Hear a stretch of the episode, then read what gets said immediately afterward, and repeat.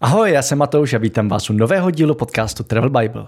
Spovídám v něm české a slovenské cestovatele, aby se podělili o svoje zážitky, zkušenosti i praktické typy. Mým dnešním hostem je Jana Wolfová, mimo jiné zakladatelka spolku Kintary Foundation a spoluorganizátorka festivalu Kolem světa. Dnes nás ale čeká poslední díl minisérie o zimním Rakousku, kde Jana s rodinou tráví nemalou část roku v údolí Cilertal. Budeme se bavit hlavně o cestování s dětmi a o tom, jak v rámci pobytu v zasněžených horách skloubit potřeby všech členů rodiny. Těšte se na konkrétní typy na zimní aktivity, mimo jiné skvělé sáňkovací tury a folklorní akce v rámci Cilertálu, i typy na hezká místa, výlety a restaurace. V závěru rozhovoru jsme se zároveň dostali i k cestování s dětmi i mimo kontext Alp. Dozvíte se, jak se dvěma malými holčičkami zvládnout pětidenní přechod Reunionu, nebo jaká byla jejich společná cesta po Tanzánii v únoru 2021. Tento díl sponzoruje Rakouská národní turistická centrála a tímto děkuji za moc fajn spolupráci. Další rakouské díly, stejně jako odkazy a všechny ostatní epizody podcastu Travel Bible najdete na travelbible.cz lomeno podcast. Pojďme na to.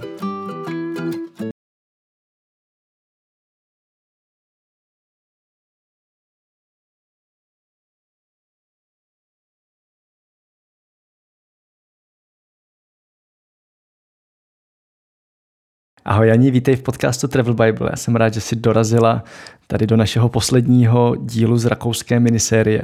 Ahoj Matouši, díky za pozvání. Moc rádo se stalo. A my jsme tady před půl rokem se vlastně bavili s tvým mužem Karlem o údolí Cilertal v létě a dneska to bude o údolí Cilertal v zimě, protože vy tam trávíte v průběhu roku docela hodně času a trávíte ho tam celá rodina, tak mi přišlo super vlastně to takhle napojit na to, co se tam dá dělat v létě. A jenom mě vlastně zajímá, proč by člověk měl chtít vyrazit do té celertárské oblasti, čím je specifická nebo třeba čím vás baví. Tak Celertál je nádherný opravdu v průběhu celého roku. Je to hlavně i dáno těma lidma, vlastně celou tou kulturou toho údolí, protože, jak já vždycky říkám, ty ty roláci jsou takový specifický oproti zbytku Rakouska, takže ta atmosféra, která tam prostě panuje v průběhu celého roku a ty všechny festy a různé ty zábavy, co oni jsou schopní pro ty návštěvníky tam připravit, tak jsou prostě dokonale tradiční. Jako Oni víceméně mají svoje vlastní tradice i v rámci toho údolí, takže to, co člověk třeba schlídne tam nebo může navštívit, tak už neplatí v jiném údolí. Jo? Takže tím je vlastně, je to takový údolí, takový malý svět sám o sobě. Ty lidi jsou tam hodně specifický, ta krajina je tam specifická, ty jejich tradice. Takže to nás na tom Cilertálu baví. A pak samozřejmě praktická věc, máš to blízko z Prahy, nebo vůbec Čech obecně. Takže když člověk vyrazí, tak může celou dobu po dálnici, vlastně neštrachá se 9 hodin někde horama eh, do Itálie, když jako jede s dětma, který třeba v zatáčkách zvracej. Takže v podstatě jede celou dobu po dálnici, takže je to krásně dostupný. Kdo nemá auto, krásně se tam dá vlakem, jezdí tam naši známí za náma i vlakem, takže ideální vlastně ta dostupnost toho místa a docela i krátká, takže když jede člověk autem, je to třeba těch pět a půl hodiny, takže to není nic tak jako šílenýho, že si na to musíš vyhranit celý, celý den. A, a přitom seš pak najednou v takovémhle krásném prostředí, kde opravdu těch možností pro ty rodiny s dětma nespočet po celý rok. Mhm. Jeli jste někdy vy vlakem? Já teda vím, že z Prahy už je to docela dlouhý vlakem, ale z Brna jsem koukal, že to taky vychází na nějakých 6 hodin, možná necelých 6. My jsme teda vlakem nejeli, protože vždycky pendlujeme se spoustou věcí, tím, že my tam vlastně máme takový jako náš druhý, druhý zázemí, takovou vlastně chalupu, takže vždycky vozíme věci tam a zpátky, jak to tak bývá, ale mm, spoustu našich známí právě jelo a dá se vlastně přestupovat třeba v Mnichově nebo v Innsbrucku a potom vlastně tím naším cilertálským údolím vede takový uh, hrozně fajn tradiční vláček, který dokonce vždycky v poledne zapojí i lokomotivu parní, takže to je vždycky zpestření pro ty děti, že vědí, že v poledne můžou jet prostě parním vláčkem, ale to baví dospělí, takže to je takový lákadlo, že oni i z toho běžného provozu jsou schopni udělat eh, vlastně nějakou zajímavost, takže i ta cesta tím údolím je parádní, trvá 30 minut a člověk projede všema těma tradičníma vesničkama. A vlastně Meierhofen, kde my máme tu naší vlastně stanici zázemí, tak eh, je poslední vesnice, kde vlastně vlak končí, ale není to konec toho cilertálského údolí. Pak vlastně se už dá jenom autem a to pak už se vlastně vedou dvě cesty, dvě rozdílné údolí až na hranice s Itálií, ale tam už se vlastně jako člověk dostane na úplný konec cesty a musí se vrátit. Vlastně to údolí je slepý, nedá se, nedá se přeskočit do Itálie, musí se vrátit zpátky na dálnici a vlastně přes Innsbruck, no, nebo přes Brenner potom do Itálie, no. Dá se přelézt přes kopec, ale to úplně autem asi neuděláš. pěšky jo, pěšky jo, pěšky se dá. V létě vlastně bez problému do Itálie pěšky se dá, ale v tu zimu prostě tam není nic, jako žádná silnice tam nevede, no. Ty jsi zmiňovala místní lidi, zmiňovala si tradice, je třeba něco konkrétního, co tě napadne, co tě prostě zaujalo, nebo třeba i konkrétní lidi, který si potkala ve spojení třeba s těma tradicema, co by se ráda zmínila? Oni, mm, ty vlastně obyvatele Cilertálu jsou zvyklí v tom, že v podstatě každý obyvatel Cilertálu musí mít nějakou aktivitu v tom tradičním dění. To znamená, třeba i ředitel banky hraje na, já nevím, na housle, nebo já nevím, prodavačka v potravinách prostě hraje na trubku. V podstatě každý vlastně v tom městečku, v tom Meyerhofenu, ale i v těch ostatních to, městečkách Cilertálu to mají udělané tak, že se podílejí na těch tradičních věcech. Takže potom, když je třeba nějaký veliký pohřeb, tak opravdu všichni obyvatelé města jdou a všichni se oblíknou do tradičních krojů a k tomu právě hrajou na ty hudební nástroje. A tam člověk poznává ty lidi, co potkává v bance a v obchodech a tak. A to je prostě výborný, jakože to není žádná speciální kapela. To jsou prostě místní obyvatelé a všechno prožívají společně.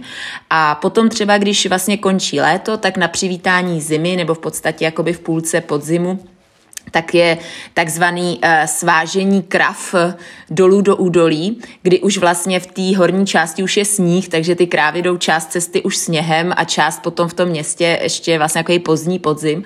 A oni všechny ty krávy a vlastně i ovce a kozy nádherně nazdobí prostě úplně neskutečný korunky z květů a, a i oni se oblíknou do tradičního a vlastně sváží je z těch eh, vysokých kopců dolů do údolí právě toho cilertáského, kde ty, ten dobytek stráví v podstatě tu zimu a zase na jaře je odvedou na ty salaše tam vysoko v horách. A vlastně i to je spojený s nádherným festivalem, takže v podstatě e, lidi můžou zažít i tu tradici jenom v takovým jakoby obyčejným úkonu, jako je, že odvezu krávy do údolí, ale oni to udělají takovýmhle nádherným festivalem, vlastně, který v každé vesnici v Cilertálu je v jiném víkendu. A vlastně u nás v Meyerhofenu to zakončuje, tam je to poslední víkend vlastně a pak už, pak už je všude sníh. Takže oni uh, v podstatě uh, jsou schopní z jakýhokoliv takového každodenního úkonu udělat nějaký, nějaký festival. No. Tušíš, čím to je? To jakože je věc, která je vlastně v Evropě už celkem neobvyklá. Jo, že když, když se prostě podíváme kamkoliv do Ázie nebo do Jižní Ameriky, tak tam je tohle běžný, ale vlastně v Evropě je to takový, že tak tady na Moravě máme hody, ale to je prostě věc, která se děje jednou za rok a i v těch vesnicích, kde jsou ty hody největší, je prostě v kroji vlastně malý procento lidí, že jo? A ty to vlastně říká, že v tom Rakousku nebo v tom Cilertálu je to každý. Je to tak a opravdu každý víkend je něco, jo? Ať už je to, říkám, jsou to svatby, pohřby, různý festivaly, výročí, oni jsou hodně pobožní, takže eh, každý vlastně druhý víkend pomalu je tam nějaký náboženský svátek. A je to z toho důvodu, že, že oni, jsou, uh, oni jsou v podstatě uh, hodně, uh, hodně izolovaný od toho zbytku světa. Ono to tak nějak, my když jsme se tam bavili s těma našima známýma, tak uh, místníma, tak jsme se jich na to ptali vlastně. Jo? A oni říkali, že to je už od tradice prostě x staletí zpátky, že on ten Cilertalek byl relativně nedostupný právě skrz ty vysoké hory ze všech stran, že jsou vlastně izolovaný od zbytku Rakouska tak si tam hodně zachovali tu tradiční kulturu a jsou na to právě jako dost i hrdí. Takže tam třeba ty místní obyvatele ani nejsou až tak eh, hnáni k tomu, aby opouštěli to údolí, ale oni tam i vlastně zůstávají ty další generace a oni se i třeba jako mezi sebou vlastně ty, eh, jak v tom údolí berou a zakládají rodiny, takže je to takový zvláštní, že když třeba někdo se odstěhuje do Vídně, tak je považovaný za takovou jako černou ovci té cilertálské rodiny, jo? že oni opravdu dodnes si tam utužují ty své tradice tím, že teda jako moci nepouštějí vlastně mm, ven nebo naopak nepřijímají tu kulturu zvenku což je fajn, takže díky tomu se to tam zachovalo. A myslím si, že to je opravdu dáno i tím, co říkají, tou nedostupností toho místa, která dneska už samozřejmě dostupná je, ale pořád jsou to horalové, no, jsou prostě zvyklí žít s těma horama, velký města nenavštěvují, takže se snaží hodně udržet uh, tu svoji kulturu, no. Je třeba nějaká takováhle událost, která si myslí, že by mohla být pro lidi zajímavá, když se tam vypraví v zimě, vlastně jako ať to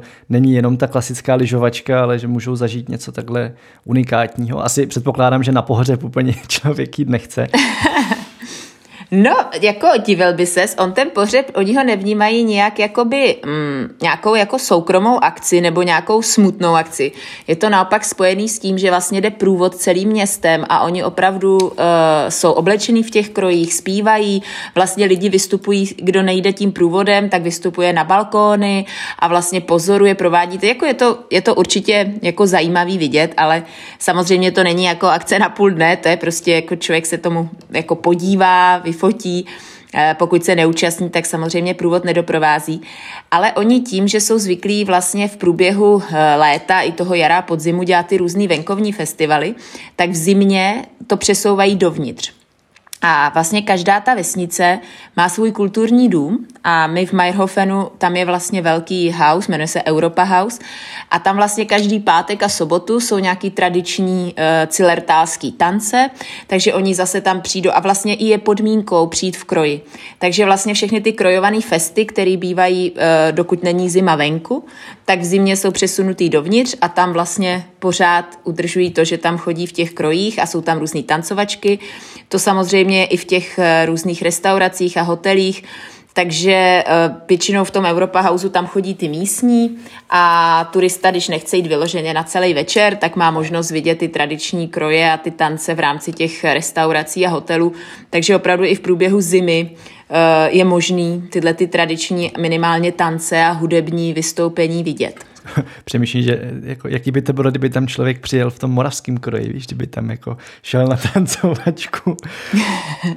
Já myslím, že by byli nadšený, protože oni, uh, to je taky zajímavý, oni třeba uh, hrozně rádi vidí turistu v tradičním kroji, ale nelíbí se jim, když má ten jejich přímo ten cilertálský kroj. Takže oni to vnímají tak, že prostě, když tam třeba je ta velká slavnost těch svážení krav, tak se tam sjíždí turisté prostě z celého Rakouska, i z Německa, ze zahraničí a mají kroje právě z těch svých zemí, takže mají třeba německý kroj, nebo mají kroj, já nevím, z, z jiného údolí, ale uh, to, je, to, to oni mají rádi, ale když si vezme vlastně někdo, kdo není z Cilertálu, vyloženě ten cilertálský kroj, tak to jako mm, považuji trošičku jako za nevhodný, s tím jsme se jako setkali. Takže je lepší právě přivízt si nějaký svůj kroj a oni jsou strašně rádi, takže věřím tomu, že jako moravským krojem by člověk to tam trhnul jako někde v tom Europauzu na tancovačce. To by bylo super. Tak to myslím vyzkoušíme. to, to zní velmi dobře. Pojďme teď trochu k těm dětem, protože já si dovedu představit, kdybych byl jako sám na měsíc, dejme tomu třeba v Rakousku, v zimě, tak bych určitě měl co dělat celou dobu a jako pravděpodobně by to byla nějaká kombinace sjezdovek, skialpu a, a možná bych asi začal jezdit na snowboardu a, a trošku nějaký jako freeridy. Ale tohle vlastně jsou věci, které jako s dětma tolik dělat nemůžeš, respektive ty sjezdovky jo, ale přeci jenom asi nebudeš brát nikde do freeridu tak mě vlastně zajímá, co společně všecko podnikáte a co se tam dá takhle podnikat s rodinou, tak aby si to užili všichni. Tak určitě ani ta zima není o moc míň zajímavá pro děti než léto, tak jasně v létě je to spojený s těma koupačkama, které teda v zimě nejsou, ale zase je tady spousta jiných úžasných příležitostí na zimu. Oni totiž eh, obecně, hm, nevím, jak je to třeba v těch jiných uh, údolích, ale v tom Cilertálu se strašně všichni myslejí na děti. Jako ve všem, co postaví, co zařizují, ať už je to teda od těch lanovek, bazénů, restaurací, eh, zázemí, všude jako je to strašně eh, myšleno směrem dětem. Takže v podstatě cokoliv, jakoukoliv aktivitu si člověk vybere, ať už v létě nebo v zimě, tak vždycky ví, že tam bude nějaký zázemí a nějaký další možnosti pro děti. Takže třeba v té zimě, když člověk vyjede uh, jakoby lanovkou, když teda klasicky začneme od těch lyží, tak to není jenom o tom, že tam teda děti šoupne na modrou a bude jezdit po modrý. Ale v podstatě každá, každý to lyžařský centrum, protože vlastně celý Cilertál je propojený, tam je několik lyžařských středisek, Vlastně v Meyerhofenu je to Penken, pak o kousek vedle ve vedlejší vesnici Hypách je to Zillertal Arena, což je největší jakoby areál. Pak je tam Kaltenbach, Hochfigen, to jsou všechno střediska, na který vlastně člověku vyplatí jeden ski pas. To znamená, jeden den může jít ležovat do Meyerhofenu, jeden den do, Ziller, do Zillergrundu, jeden den prostě teda do Celamcileru, jeden den právě do toho Kaltenbachu, takže vlastně může střídat i ty destinace, jako mm, v rámci té jedné vesnice to propojený není, jakoby, že by třeba člověk z Cilertal arény mohl lyžovat až na Penken, to ne, ale samotný ten areál vždycky v té vesnici je tak obrovský, že v podstatě třeba to ani za dva, za tři dny neprojezdí. Ale když vyjede tou hlavní lanovkou, ať už teda u nás na Penkenu, nebo teda v tom v té Cilertal aréně, tak vždycky na konci té hlavní lanovky je nějaký nádherný, obrovský areál pro děti a ten areál vždycky je obohacený o to nejenom, že jsou tam samozřejmě pásy a prostě dětské sjezdovky, tak vždycky jsou tam aktivity pro děti. Takže tam jsou třeba dětský vláčky, takže člověk, když tam lyžuje, tak pak může ty děti uh, dát na ten dětský vláček, který je tam povozí okolo a vlastně je to jakoby za skutrem napojený vláček a on je odveze až jako na oběd, ale pro ty děti je to obrovský zpestření. Takže samozřejmě jsou tam ty lyžařské školy, takže uh, vlastně rodiče, kteří se necítí na to, že by děti učili lyžovat, tak právě tam mají zajištěnou i tu výuku i s právě s těma aktivitama vedle, i s tím vláčkem a obídkem a tak dále.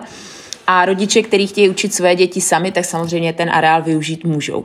Pak je tam vždycky obrovská herní plocha, která je v interiéru, takže vlastně, když ty děti už potom se potřebují zahřát, tak každá ta větší restaurace má obrovský jakoby dětský herní jako prostor, kde ty děti si můžou hrát a některé ty restaurace to mají i s hlídáním. Takže vlastně třeba ty rodiče, kteří si chtějí, já nevím, na dvě hodiny zaližovat sami, tak mají možnost ty děti přímo nahoře vlastně na té sjezdovce si vybrat nějakou restauraci, která má ten hlídaň, hlídací herní Eh, program a vlastně na dvě hodiny jít lyžovat a zase se pro to dítě vrátit. Nemusí řešit, že ho nechají někde ve městě.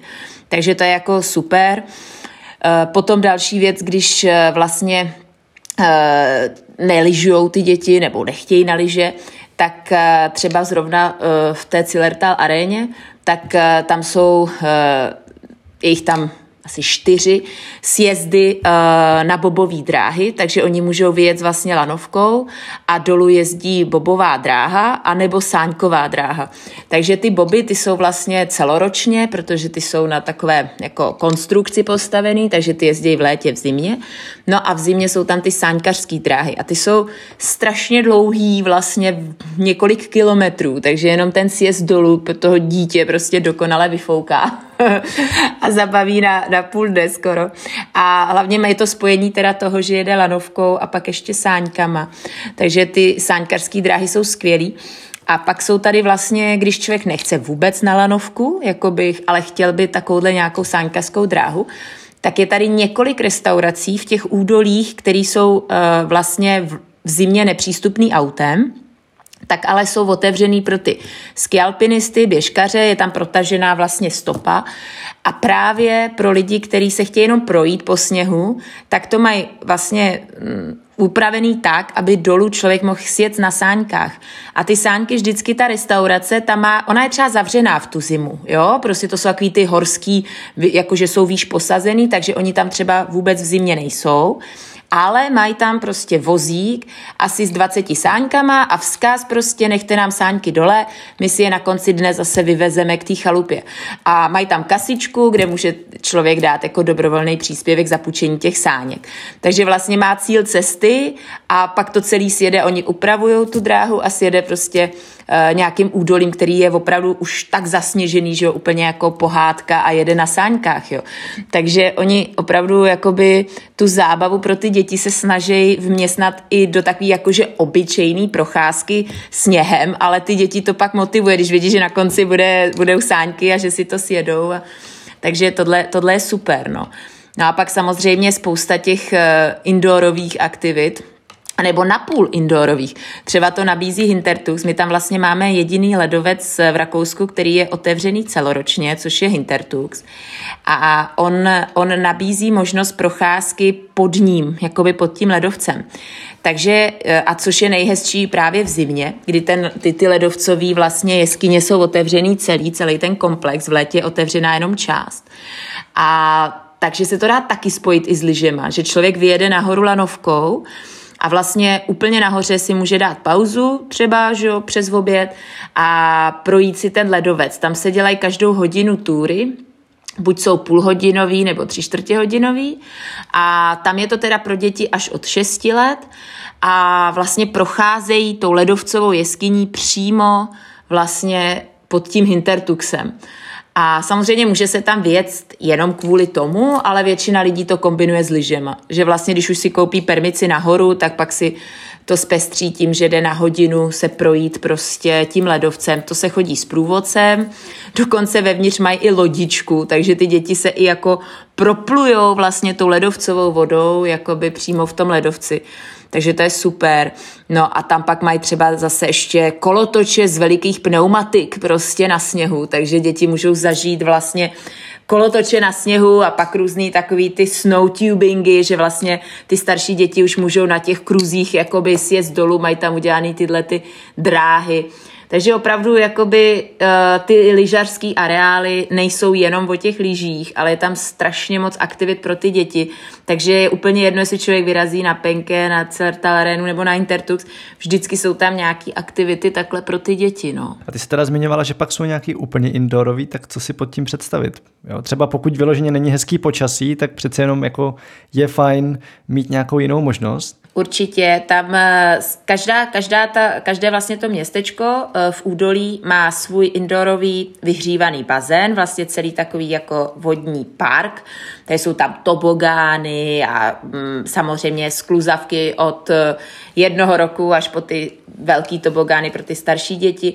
Takže zase tam je možnost jít s dětma všeho, všeho věku.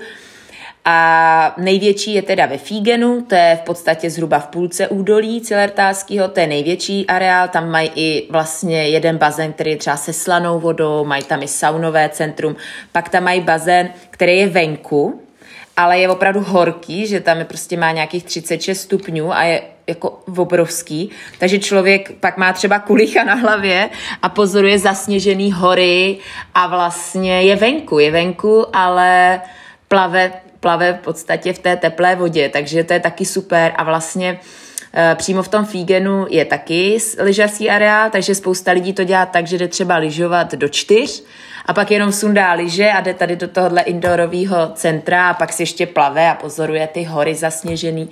Takže tam je to moc hezký, ale jinak ty menší jsou opravdu v každém tom městečku. Máme v Meyerhofenu taky, je i v Cillertal aréně, takže opravdu jakoby každý město má tenhle indoorový bazény, které jsou samozřejmě super, když fakt je mlhá nebo sněží nebo něco takového.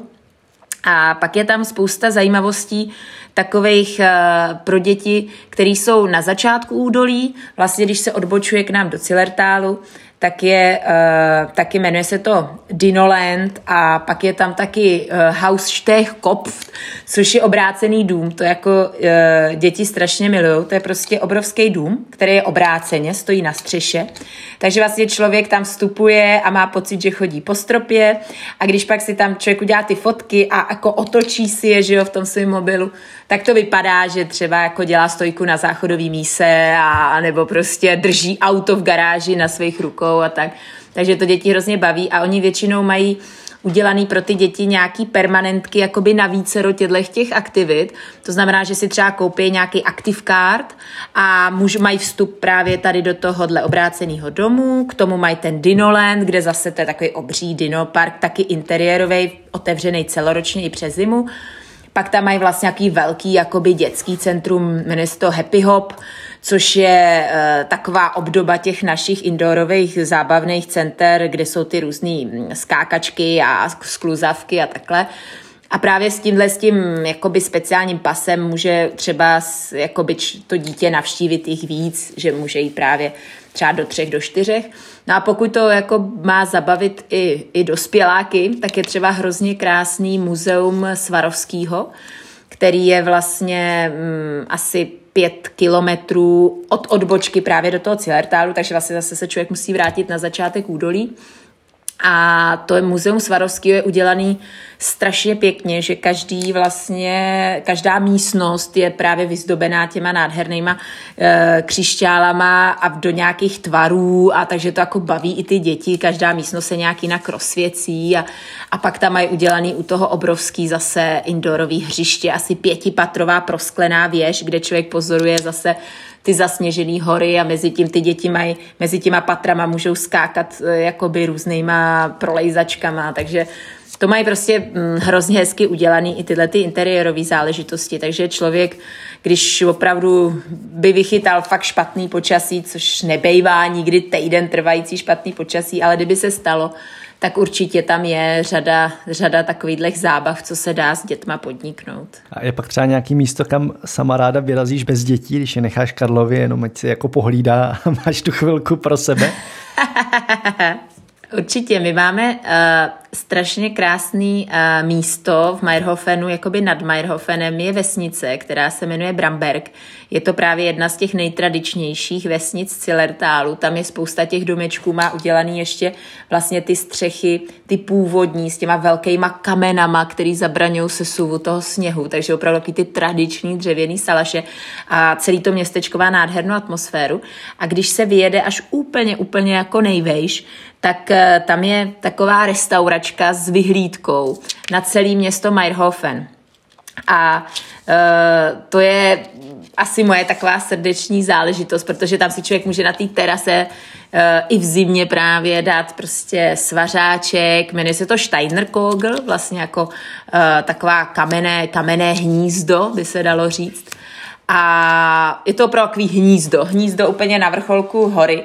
A je to jedna z mála restaurací eh, s vyhlídkou, která je otevřená právě i v zimě, protože se tam dá dostat autem, oni to protahují.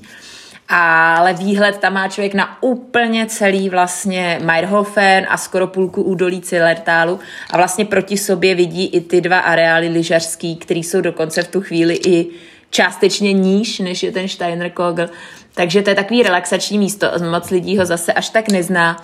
Takže když se tam vyjede a člověk si tam dá nějakou horkou kávu a nebo tam i na Silvestra může pozorovat, jak dole prostě pod váma je ten ohňostroj, tak to je jako super místo. Takže tam to mám ráda moc. Od teď už bude plný Čechů, takže všichni ho slyší. No ono je to těžký najít tu cestu, takže ono to zase tak nebude horký. Máš třeba nějaký místo, kam jako ráda vyrazíš na výlet, nebo třeba cokoliv, co vás jako bavilo na výlet, i třeba mimo Cilerta, jako když vyjedeš z toho údolí ven, ale je to v nějakém jako dosahu jednodenního výletu, něco, co bys doporučila ostatním? Určitě uh, my máme rádi nebo takovou tu atmosféru těch starobilých městeček.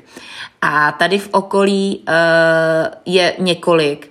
Uh, jeden můj nejoblíbenější městečko je Rattenberg. To je vlastně, že se musí věc z toho Cilertářského údolí, a pak vlastně se jede, jako kdyby člověk se vracel zpátky, jako by k Mnichovu, k hranicím s Rakouskem, tak ještě než dorazí do Kufsteinu, kde jsou teda ty hranice, tak eh, právě jede přes městečko Rattenberg. A to je mm, tak středověký městečko s nádhernýma tradicema, má tam vlastně to centrum během zimy, tam má udělaný nádherní adventní trhy, které jsou prostě mají jako to kouzlo, tu atmosféru mezi tím středověkým městečkem. Je to maličký městečko přímo u té řeky In a dá se tam vyjet zase na vyhlídku nahoru nad to, eh, nad to městečko s krásným výhledem vlastně do tohohle hlavního údolí, kudy vede ta eh, dálnice na Innsbruck. To je vlastně to velký innsbrucký údolí, ze kterého pak vedou ty jednotlivá údolí, včetně Cilertálu. Takže ten Rattenberg určitě stojí za to. Pak ještě o kousíček dál je Kufstein, kde je zase nádherný hrad, obrovský. Takže taky další takový středověký městečko. Takže jakoby těchto těch eh, starých městeček je tady několik, které jsou relativně blízko, protože když se člověk vrátí na tu dálnici, jak je to zhruba půl hodina a tyhle městečka jsou pak třeba 15 minut dál. Takže mm, dá se do hodiny navštívit několik takových uh, tradičních, tradičních míst který jsou i mimo to údolí. A určitě stojí za návštěvu Achenze, Achenze je vlastně jezero, který, když eh, my se vrátíme z údolí eh, zpátky na dálnici, tak ta dálnice se přejede a jede se jakoby na druhou stranu, dalších 15 minut směrem do těch hor. A tam je Achenze, kde teda opravdu taky jsou eh, možnosti celoročně, v létě je tam koupání a spousta tur. A právě v zimě jsou tam taky uh, lyžování přímo u toho jezera, jsou tam taky právě ty zimní, uh, zimní uzavřený uh, koupaliště a je tam spousta, spousta aktivit pro ty děti, mají tam dokonce i speciální takový jako dětský hotely se spoustou skluzavek a tak. Takže hm, to Achenze je taky hodně, uh, mají tam upravenou i zimní trasu kolem jezera, takže se dá v zimě i běžkovat kolem toho jezera, což je pěkný. Oni obecně ty běžkarské dráhy jsou i u nás v údolí, v Cilertálu, ale zase jako úplně eh, tam není celoročně sníh jako v tom údolí jako takovým, takže eh, Potom na ty běžky je třeba lepší eh, jet třeba na Gerlos, což je vesnička položená, tam se vlastně v půlce našeho údolí Cilertáského vede odbočka na Gerlos a až ke krymelským vodopádům. A právě na tom Gerlosu je taky obrovský uh, centrum lyžařský a tam to městečko je přeci jenom už jakoby víc, jako výš posazený, takže tam je celoročně vždycky sníh, takže tam člověk má jistotu, že si i zaběžkuje, kdykoliv přijede. U nás v tom cilertářském údolí říkám, jenom když je mm, jakoby sníh eh, v údolí, což někdy není úplně zaručeno, že to tam bude ještě v únoru nebo v březnu, takže pak eh, je lepší, když někdo běžkuje, eh, třeba si udělá výlet na ten Gerlos, kde teda se dá běžkovat celoročně. A jinak eh, ten Gerlos je propojený lyžema, takže vlastně z Cilertal arény se dá přes dva kopce a člověk dojede vlastně až k tomu středisku, které je u těch krymelských vodopádů. Takže to je největší propojený areál Autem se to objíždí prostě těma údolíma, těma serpentínama, ale na lyžích je to propojený a dá se dojet až k těm krymalským vodopádům. Takže to je taky jako hezký, no. Já jmenuji ještě poslední otázku k Rakousku a pak se dostaneme trošku ještě obecně k cestování s dětma. A ty jsi tady zmiňovala jednu restauraci, ale vlastně si moc jako nezmínila kontext jídla. Tak mě zajímá, jestli máš nějaký takový tip, kam vyrazit na fakt dobré jídlo, v rámci ať, ať už přímo vašeho městečka nebo případně celého Cilertálu? U nás v Meierhofenu jsou dvě restaurace, které jsou super, jsou cenově dostupné a hlavně nabízejí opravdu taky to tradiční jídlo. Nejenom to, co člověk dostane na sjezdovkách, kde vždycky nějaký currywurst a, a pomes, ale prostě opravdu tradiční místní jídla, kvalitní, dobrý a přitom za rozumné ceny tak jedna z těch restaurací se jmenuje Wald Café a ona to je restaurace, která je i hrozně hezky uh, posazená právě v místě, kde se konají vždycky uh, v zimě i v létě ty různé uh, venkovní festy. V zimě jsou to vánoční adventní trhy, kde vlastně je to uprostřed lesa, proto i ta restaurace se jmenuje Wald Café, protože to je opravdu v lese, vlastně na kraji města, s okolností kousek od našeho domu, takže my to máme kousíček ale je to už v lese a tam je i Waldplatz, což je právě ten lesní pláce, kde se konají tyhle ty adventní trhy v zimě a v létě teda jsou tam ty různé festy. A je to vždycky osvětlený loučema a jsou tam nazdobený stromečky, takže když člověk jde do té restaurace, tak vlastně jde takovou pohádkovou cestou lesem, což je jako nádherný.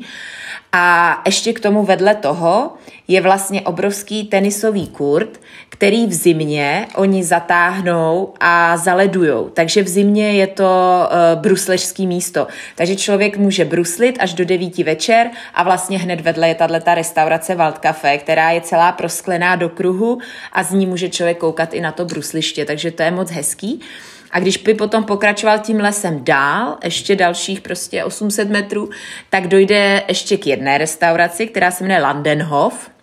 My tomu říkáme vždycky restaurace u Elvise, protože tam obsluhoval vždycky pán, který si hrál na Elvise, takže měl vždycky takovou tu jeho typickou čurinu na hlavě, prostě s těma vlasa. Te, I se do toho jako stylizoval do toho Elvise, takže vždycky říkali u Elvise. On už tam nepracuje, ale my to pořád říkáme u Elvise, ale jmenuje se Landenhof a to je zase restaurace, která je právě taky v tom lese, jakoby úplně na kraji města, ale s výhledem na ten vlastně celý Meierhofen, i Finkenberg, což je další vesnice nad Meierhofenem, a i s výhledem na Lanovku, která vede nahoru na Ahorn, takže mm, to jsou takový krásné místa a navíc eh, ona má zimní zahradu, takže člověk je jakoby venku, ale vidí všechno, eh, všechen ten sníh a tu atmosféru toho městečka, ale přitom sedí v teple, takže tyhle dvě restaurace bych určitě doporučila, samozřejmě jako restaurací je tam všude mraky na té hlavní třídě, ale to jsou ve směs hlavně turistická místa, kde člověk zaplatí hodně peněz za málo muziky,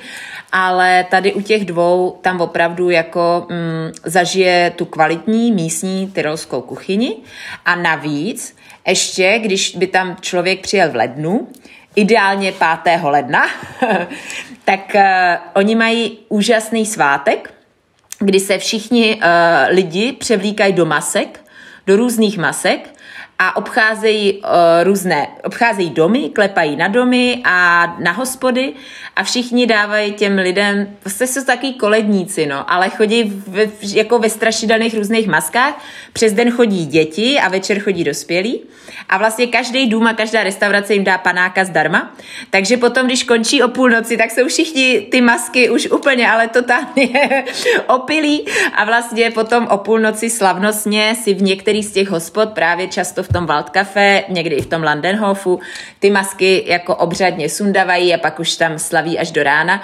Ale když tam člověk přijde na večeři toho 5. ledna do jedné z těch restaurací, tak vlastně vidí, jak v průběhu večera tam chodí tyhle maskovaný hosté a vlastně oni i tak komunikují s těma lidma, co sedí u stolu, dělají si různé srandičky, takže to je pak eh, taky zážitek vidět, jak eh, opravdu půlka města chodí v maskách a vlastně koleduje panáky, takže to je taky hrozně fajn. No.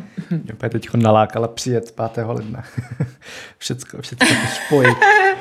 Pojďme jenom asi v rychlosti, protože vlastně čas se nám krátí docela dost. A tak jenom k vašemu dalšímu cestování, protože jsi vlastně jako strávila docela dost času v Indonésii a pak všude možně po světě a pak do toho vlastně nějak průběžně přišly děti. Zajímá mě, v čem je to pro tebe jiný a jak třeba dneska plánujete cesty, protože přece jenom jste se jako nezasekli v tom, že s dětma se teda dá jezdit jenom do toho úplně nejbezpečnějšího Rakouska, možná někde jako obyt nějakém po Evropě, ale jezdíte všude možně. Tak mě zajímá vlastně, v čem je to jiný a na co třeba dáváte pozor, nebo jak tu cestu plánujete jinak. Tak eh, jiný je to v tom, že když člověk cestoval bez dětí, tak právě neplánoval nic. a s dětma přeci jenom musí trošku plánovat ale mm, spíš jako by ta cesta dostává trošku jiný rozměry. Během těch cest musí člověk myslet i na ty děti, takže nemůže si jako říct, jo, tak já si tady projdu čtyři chrámy prostě e, tamhle někde v Kambodži a, a budu tahat děti celý den prostě e, po, po, po těchto památkách, tak samozřejmě musí pořád přemýšlet člověk, že tam má ty děti a že chtějí nějaký, nějakou koupačku a nějakou zábavu, třeba se projet na velbloudovi nebo něco, něčím to prostě okořenit, aby každý den tam i ty děti měly něco, co je bude bavit a, a motivovat. Ale jinak eh, v tom v podstatě rozdíl není, protože ty děti jsou nejšťastnější, když jsou vlastně s mámou a tátou a je úplně jedno, jestli uh, cestujete jenom tady třeba po Čechách, anebo na druhé straně světa, žádný velký rozdíl v tom není.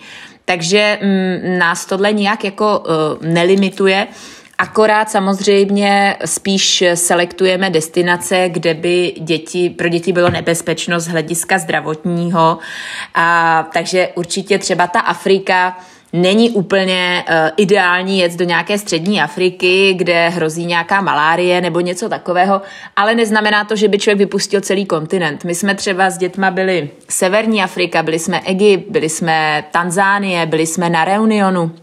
Takže jenom prostě vybrat si místa, kde třeba ví, že není úplně uh, zrovna neřádí žlutá zimnice, nebo není malárie, nebo nějaký válečný konflikt, ale jinak ty děti uh, zvládnou prostě všechno s váma, když jsou.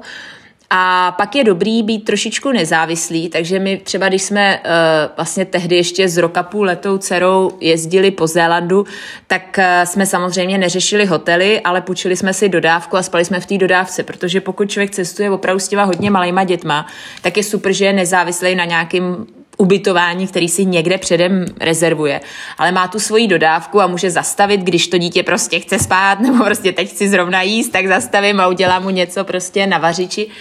Takže určitě je dobrý být nezávislý, aby právě mohl s těma dětma reagovat spontánně podle toho, co zrovna se děje a co potřebuje. Takže nám se ty dodávky a stany hodně osvědčily. I když jsme pak projížděli třeba uh, vlastně západní parky USA, tak to bylo to samé. Tam jsme neměli teda obytňák, měli jsme normální auto, ale měli jsme stan, takže zase člověk mohl zakempovat, kdykoliv už cítil, že prostě chceme zakempovat.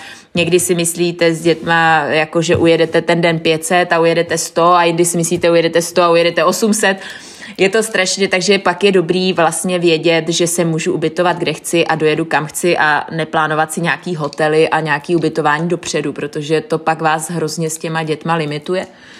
A určitě je dobrý, když eh, vlastně ty děti mají vždycky nějakou zábavu. Po těch třeba my hodně chodíme po horách, na tom reunionu jsme měli vlastně pětidenní eh, přechod eh, vlastně celého toho kráteru Mafat a to jsou veliký treky, ale vlastně ty děti to dají, když to mají třeba spojený s nějakou zábavou, takže my vždycky, mm, já vymýšlím různé jako hry, děti sbírají body během té cesty, hledají, kde bude, já nevím, ten na ten strom, kde bude vodopád, vyprávíme si pohádky, takže je dobrý ty děti pořád jakoby trošičku se jim věnovat ve smyslu, jako že jim o, okořenit tu cestu. Nebý to jenom o tom, hele, jdeme tady, teď 10 kilometrů a na konci je vyhlídka, takže pojď. Jako, to žádný dítě, to každý dítě řekne to zas a proč tam jdeme za tou vyhlídkou. Jako, každá vyhlídka, každý vodopád je pro děti stejný. Ale když prostě po cestě je nějaká takováhle zábava a oni vlastně, tak oni ujdou mnohem víc než dospělí a utečejí 20 kilometrů, ani nevědí, ale je dobrý s nima prostě jako komunikovat, pořád jim do toho dávat nějaký hry, nebo říct, že tam bude, já nevím, skoupání, nebo tam bude nějaká zábava jiná a prostě eh, motivovat je k tomu a je to potom strašně baví. A i samotný jenom rozložení stanu je obrovská zábava, že Teď budeme kempovat tady někde v divočině a tady prostě a to je dobrodružství a to je strašně baví, takže mě to vlastně s těma dětma jako baví skoro víc než bez těch dětí, takže je to fajn. Jako. Určitě vždycky se snažím jako lidem s dětma říkat, nemyslete si, že teď je stopka, teď už nikam se nepodíváte. Naopak, prostě ty cesty dostanou nový rozměry a budou ještě radostnější, protože to bude s váma ty zážitky sdílet ne jeden člověk, ten váš partner, ale rovnou další, další dvě nebo tři duše, který jedou s váma. No. Jenom ještě zajímá ta Tanzánie, protože vy jste tam vlastně byli už v době covidový, vlastně se utekli z rakouského lockdownu do Tanzánie, z rakouského a českého. Jaký to bylo? My jsme tam byli tenhle rok právě v únoru, takže uh, to bylo, my když jsme odjížděli, tak se do Tanzánie jakoby dalo vycestovat, samozřejmě s, s různýma těma PCR testama a tak dále, ale dalo se. A vlastně nebyl tady ještě ten úplný lockdown, že se nesmělo vycestovat, ale ten se tady jakoby uh, nastavil v průběhu toho, kdy my jsme tam byli. My jsme tam původně jeli na 14 dní, a najednou tady došlo k tomu nejtěžšímu lockdownu, kdy se nesmělo ani vycházet ven a nic.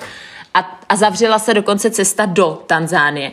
Takže nám všichni volali, uh, nevracejte se, zůstaňte tam, protože tady nevídete ani na ulici, tady je totální lockdown. No a my jsme tenkrát uh, vlastně letěli s Emirates, tak jsme uh, se ptali, jestli jako přebukování a oni, že nám ho udělají zdarma. Takže vlastně my jsme ten nejtvrdší lockdown pak strávili tam, že jsme si to tam prodloužili o dalších 14 dní, takže jsme tam nakonec byli celý měsíc.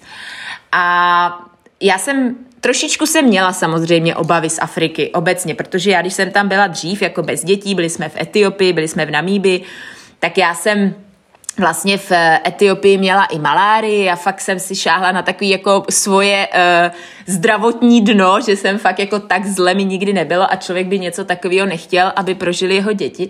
Takže jsem k té Africe měla dlouho jako respekt.